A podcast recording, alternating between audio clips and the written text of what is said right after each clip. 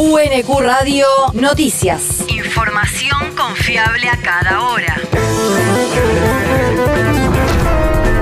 El clima. El Servicio Meteorológico Nacional indica que hoy se espera una máxima de 18 grados con cielo despejado. El viento soplará del norte a lo largo de toda la jornada. El país. Condena para tres genocidas. El Tribunal Oral Federal 2 de la Ciudad de Buenos Aires, que investiga delitos cometidos por integrantes del Regimiento 6 de Mercedes, condenó a cadena perpetua e inhabilitación absoluta a los ex subtenientes Emilio Morelo y Martín Sánchezini y al ex cabo primero Osmar Andrade por crímenes cometidos durante la dictadura cívico-militar.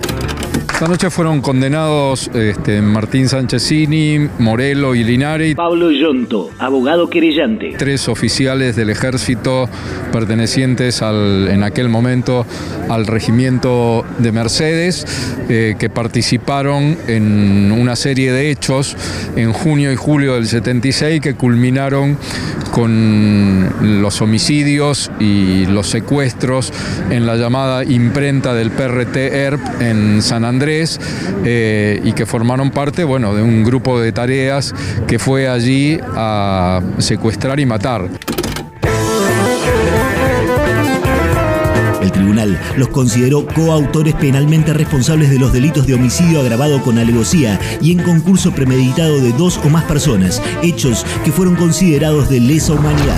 La región. Reunión entre la provincia de Buenos Aires y el BID para mejoras en transporte.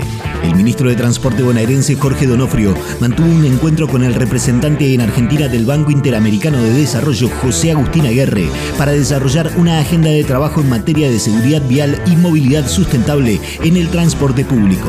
En el plan de modernización del transporte, la cartera provincial puso en marcha un observatorio de transporte sustentable con el desarrollo de unidades eléctricas que van a circular dentro de recorridos provinciales con el objetivo de relevar el funcionamiento y el comportamiento de pasajeros y trabajadores y planificar el proceso de transferencia de motores a explosión a electromovilidad. El territorio. Dieron a conocer quiénes cerrarán las jornadas del Vera Rock. Luego de dos ediciones interrumpidas por la pandemia, el próximo mes regresa al festival con los shows centrales de Bersuit Bergarabat, Masacre, Fabiana Cantilo y La Mancha de Rolando. El clásico mega evento musical organizado por la Municipalidad de Verazategui realizará su décima segunda edición desde el miércoles 7 y hasta el domingo 11 de septiembre en el Centro de Actividades Roberto de Vicenzo con entrada libre y gratuita. El mundo. El abogado del presidente de Perú retoma su defensa. Benji Espinosa, abogado de Pedro Castillo, volvió a su cargo de defensor en las investigaciones fiscales que pesan sobre el mandatario a solo cuatro horas de haber presentado la renuncia.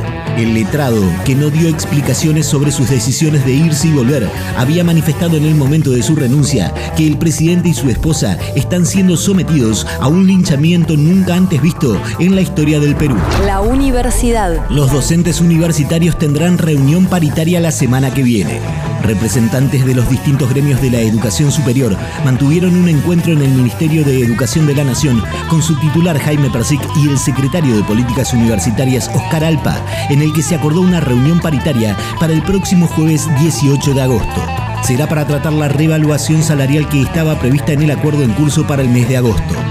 Desde la FEDUN adelantaron que se mantiene el firme objetivo de que los salarios no pierdan ante la inflación, mientras que desde CONADU se planteará que la necesidad de que los periodos de recomposición sean más cortos, permitiendo el monitoreo de manera continua y tener un seguimiento acorde de los aumentos con relación a la inflación. El deporte. Vuelve la Copa Ciudad de Quilmes. Con motivo de un nuevo aniversario del distrito, Quilmes y Argentino de Quilmes, los dos clubes de fútbol más importantes de la ciudad, volverán a enfrentarse en una nueva edición del torneo el próximo 17 de agosto en el Estadio Centenario. A las 17 chocarán los planteles masculinos, aunque con mayoría de suplentes por la gran cantidad de partidos que afrontan tanto los cerveceros como los mates. El segundo partido comenzará a las 19, donde se enfrentarán los planteles femeninos de ambas instituciones. UNQ Radio te mantiene informado.